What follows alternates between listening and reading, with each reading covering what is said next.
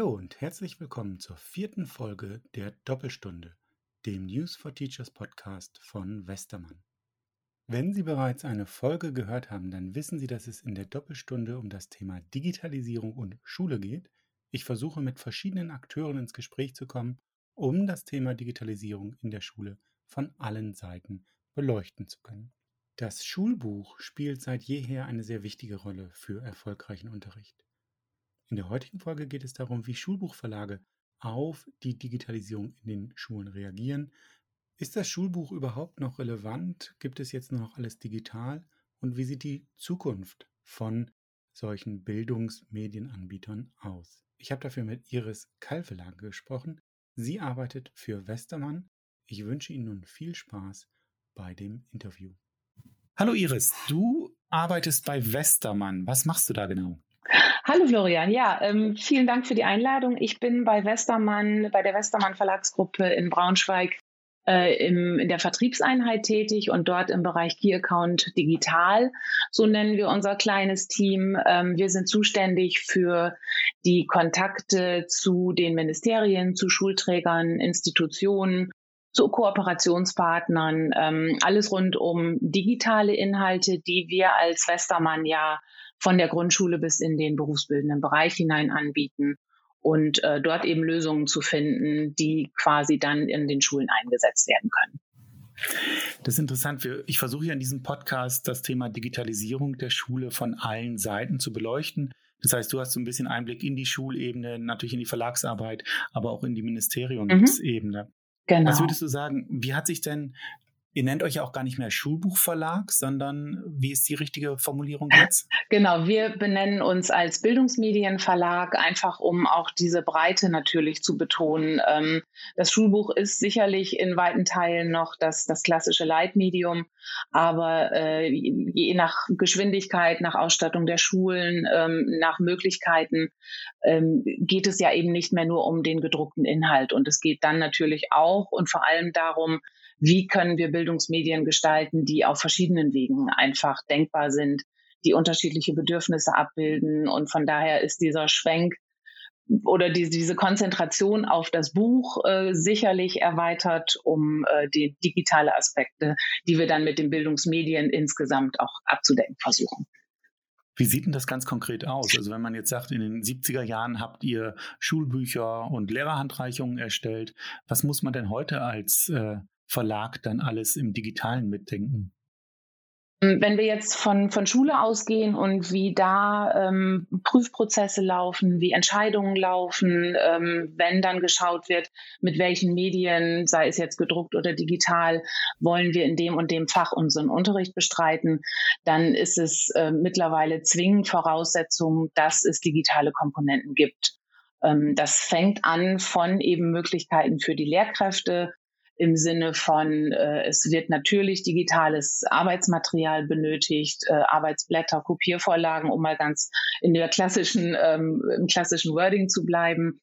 Aber auch da sich weiterzuentwickeln, wenn es darum geht, das Ganze muss natürlich editierbar sein, es muss differenziert angelegt werden können. Und da haben wir natürlich im Bereich der digitalen ähm, Darreichung sehr viel mehr Möglichkeiten, als das in Print der Fall ist. Also das ist zwingend Voraussetzung, wenn über ein Unterrichtsmedium nachgedacht wird, dass es eine digitale Komponente hat für die Lehrkräfte. Ähm, aber auch alles rund um, wie lernen Schülerinnen und Schüler. Also wie sind da vielleicht auch unterschiedliche Lernertypen abzuholen? Braucht es Erklärfilme, braucht es ähm, Audios, braucht es Hörverstehensübungen, die auch wirklich man sich ähm, in unterschiedlichen Geschwindigkeiten vorlesen lassen kann? Ähm, braucht es Animationen oder, oder Modelle, jetzt wenn wir in den Naturwissenschaften denken? Und ähm, das ist etwas, was wir sehr breit mittlerweile aufgestellt haben, womit wir dann unsere ähm, Schulbücher, die es ja in gedruckter oder in digitaler Form gibt, da kann man also ganz frei wählen, die wir dann aber damit auch ergänzen. Und die wir auch mit verschiedenen Instrumenten ergänzen, sei es jetzt Diagnoseinstrumente, um auch schnell Lernstände festzustellen, sei es interaktive Übungen, um da auch wirklich noch so ein ja, so einen, einen Punkt mit reinzubringen. Was ist vielleicht auch gut möglich, um gezielt auch Feedback zu erhalten, um den Lehrkräften auch zu ermöglichen, schnell eine Übersicht über den Lernstand ihrer Klasse zu bekommen. Da gibt es ganz viele Möglichkeiten, die wir auf verschiedenen Wegen dann auch bedienen.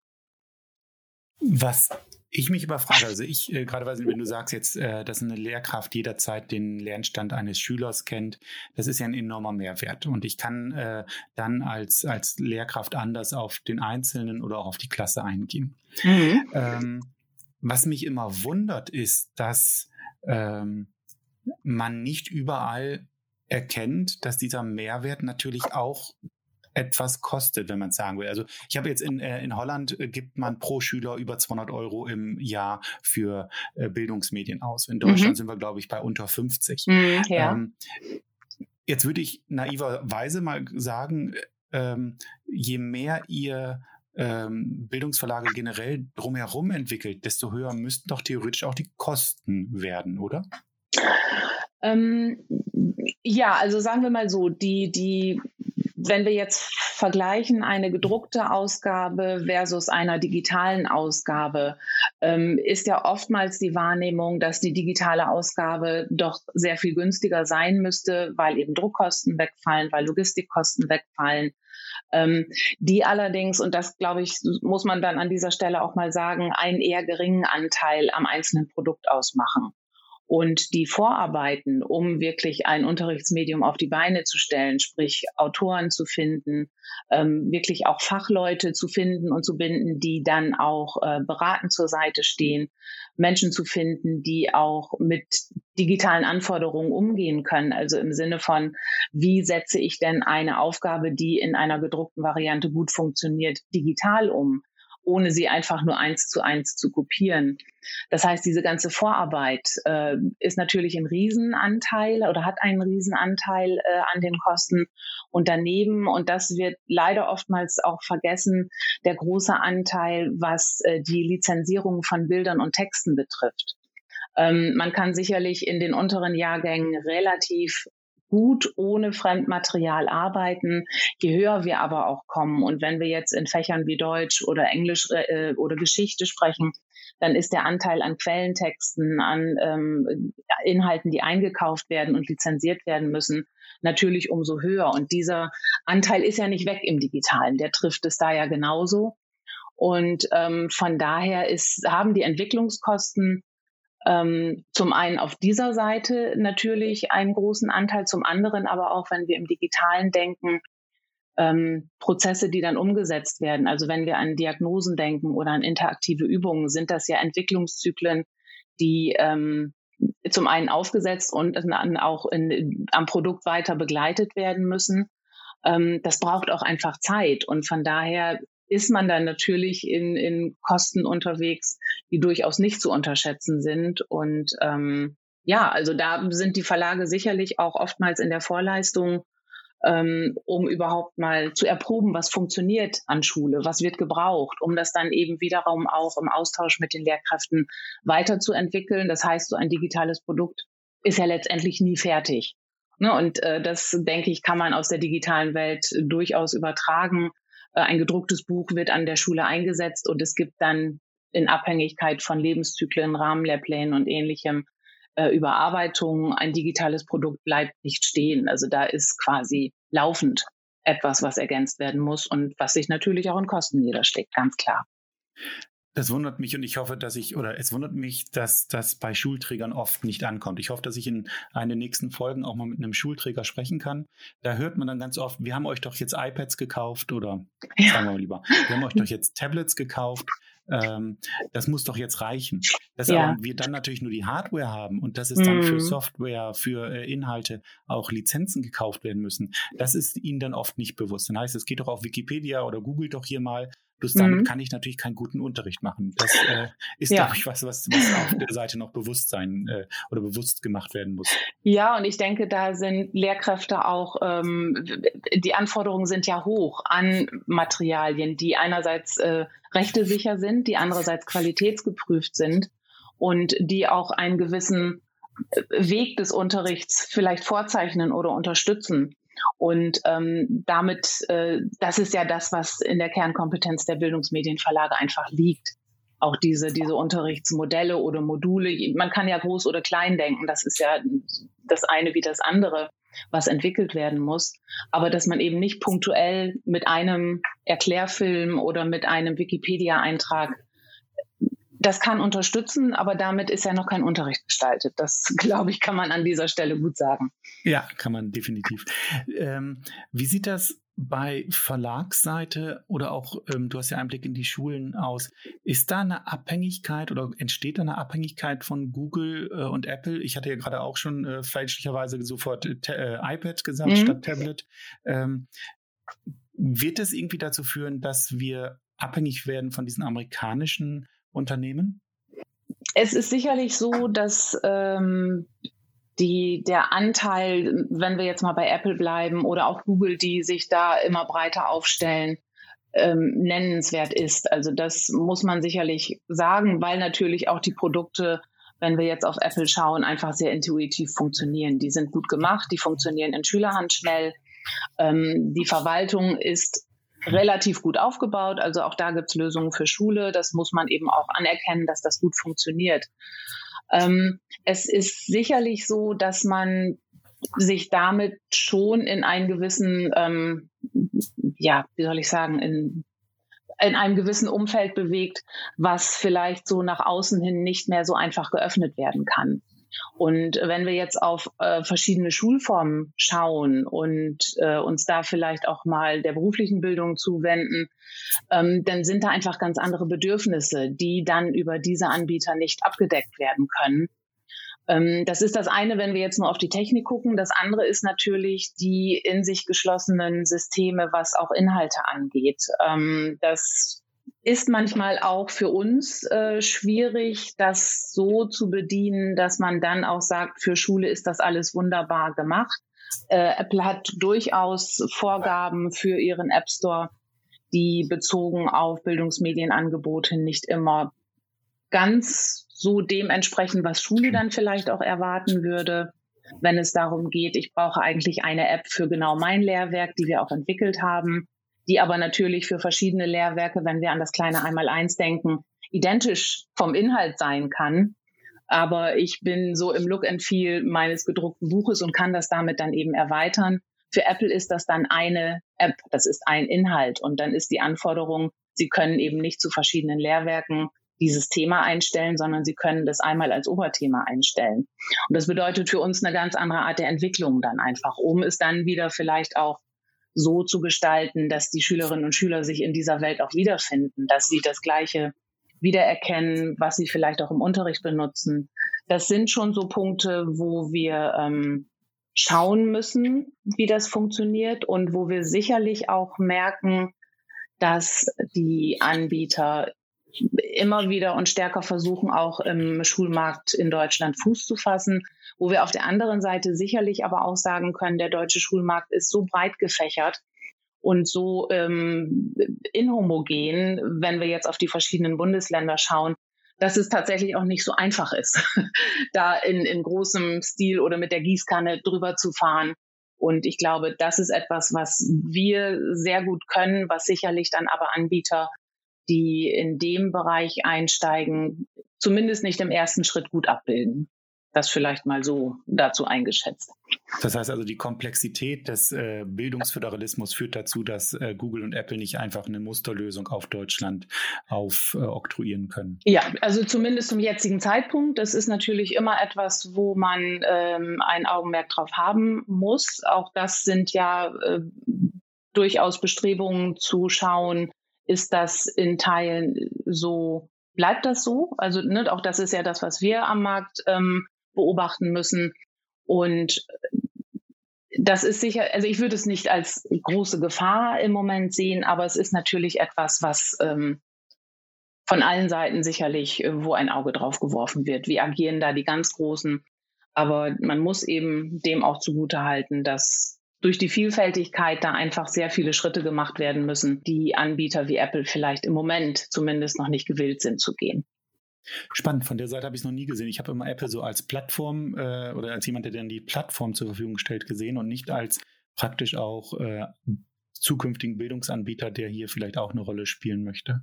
Mhm. Ähm, was glaubst du, wie wird denn Schule in zehn Jahren aussehen? ähnlich wie jetzt oder ganz anders? Was sagt deine Kugel? Ach, das ist schwierig. Äh, und wenn wir eine Kugel hätten, wäre es ja toll. Das ist, muss man wirklich sagen. Ich ähm, selbst bin jetzt seit ja, fast 15 Jahren im Bildungsmedienbereich äh, tätig und kann, man kann sicherlich festhalten, dass ähm, das Rad durchaus an Beschleunigung aufnimmt und äh, dass sicherlich auch durch die vergangenen anderthalb Jahre sehr viele ähm, Impulse gesetzt wurden, die vielleicht unter anderen Bedingungen, unter Nicht-Pandemie-Bedingungen vielleicht nicht so schnell vonstatten gegangen wären. Da hat sich, denke ich, sehr viel getan. Und unter diesem Aspekt glaube ich, dass viele gesehen haben, wo kann es hingehen? Was, was sind neue Unterrichtsmodelle? Wie muss man vielleicht auch auf den Einzelnen eingehen? Wie kann man auf den Einzelnen ähm, auch in dieser Konstellation, wenn man jemanden nicht täglich sieht, eingehen? Wie kann man aber trotzdem die, die Klasse, die Gruppe mitnehmen insgesamt?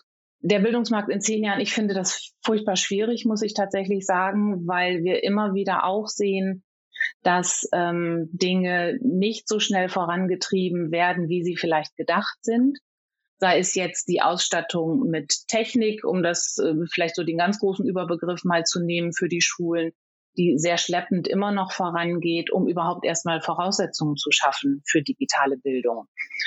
Das kann sich beschleunigen, das kann aber durchaus auch ähm, in diesem Tempo, wie es im Moment ist, weitergehen. Und von daher glaube, dass Schule in zehn Jahren immer noch natürlich versuchen wird, die Kinder bestmöglich und individuell und differenziert zu begleiten. Vielleicht wird sich die Rolle der Lehrkraft dadurch etwas verschieben, indem man ähm, den Kindern durch die digitalen Möglichkeiten ihre eigenen Lernwege viel besser mitgeben kann, um dann ganz punktuell auch einzugreifen, wenn da Schwierigkeiten bestehen oder wenn Einzelne nicht mitkommen.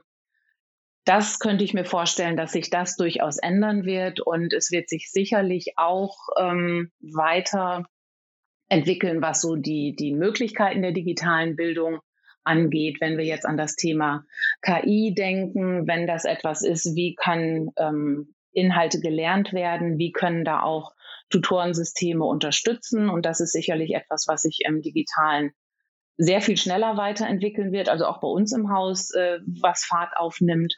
Und das sind sicherlich einfach dann Punkte, die in zehn Jahren sehr viel weiter sind, als das heute der Fall ist. Ich habe letztens nochmal das äh, Titelblatt vom Spiegel aus, ich glaube, irgendwie frühen 80er Jahren gesehen. Da hieß es irgendwie, der Computer wird die äh, Bildung revolutionieren. Das war jetzt 40 Jahre fast her. Ähm, bin mal gespannt, ob, ob, diese Prognose, dass es eine Revolution gibt, immer noch so anders ist. Aber ich glaube, wie du schon sagst, das Rad ist schneller geworden. Ich glaube, ähm, wir stehen jetzt tatsächlich eher vor einer Bildungsrevolution als 1983. Mhm. Aber ich habe so ein bisschen im Gespräch mit Eltern, mit Kollegen auch das Gefühl, dass bei einigen eine Digitalisierungsmüdigkeit, gerade auch durch die Corona-Zeit äh, entstanden ist. Also mm. ich hatte einen Kollegen gehört, der gesagt hat, wir brauchen jetzt erstmal wieder eine Analogisierung des Lernens, nachdem mm. wir so viel mhm. im Fernunterricht waren.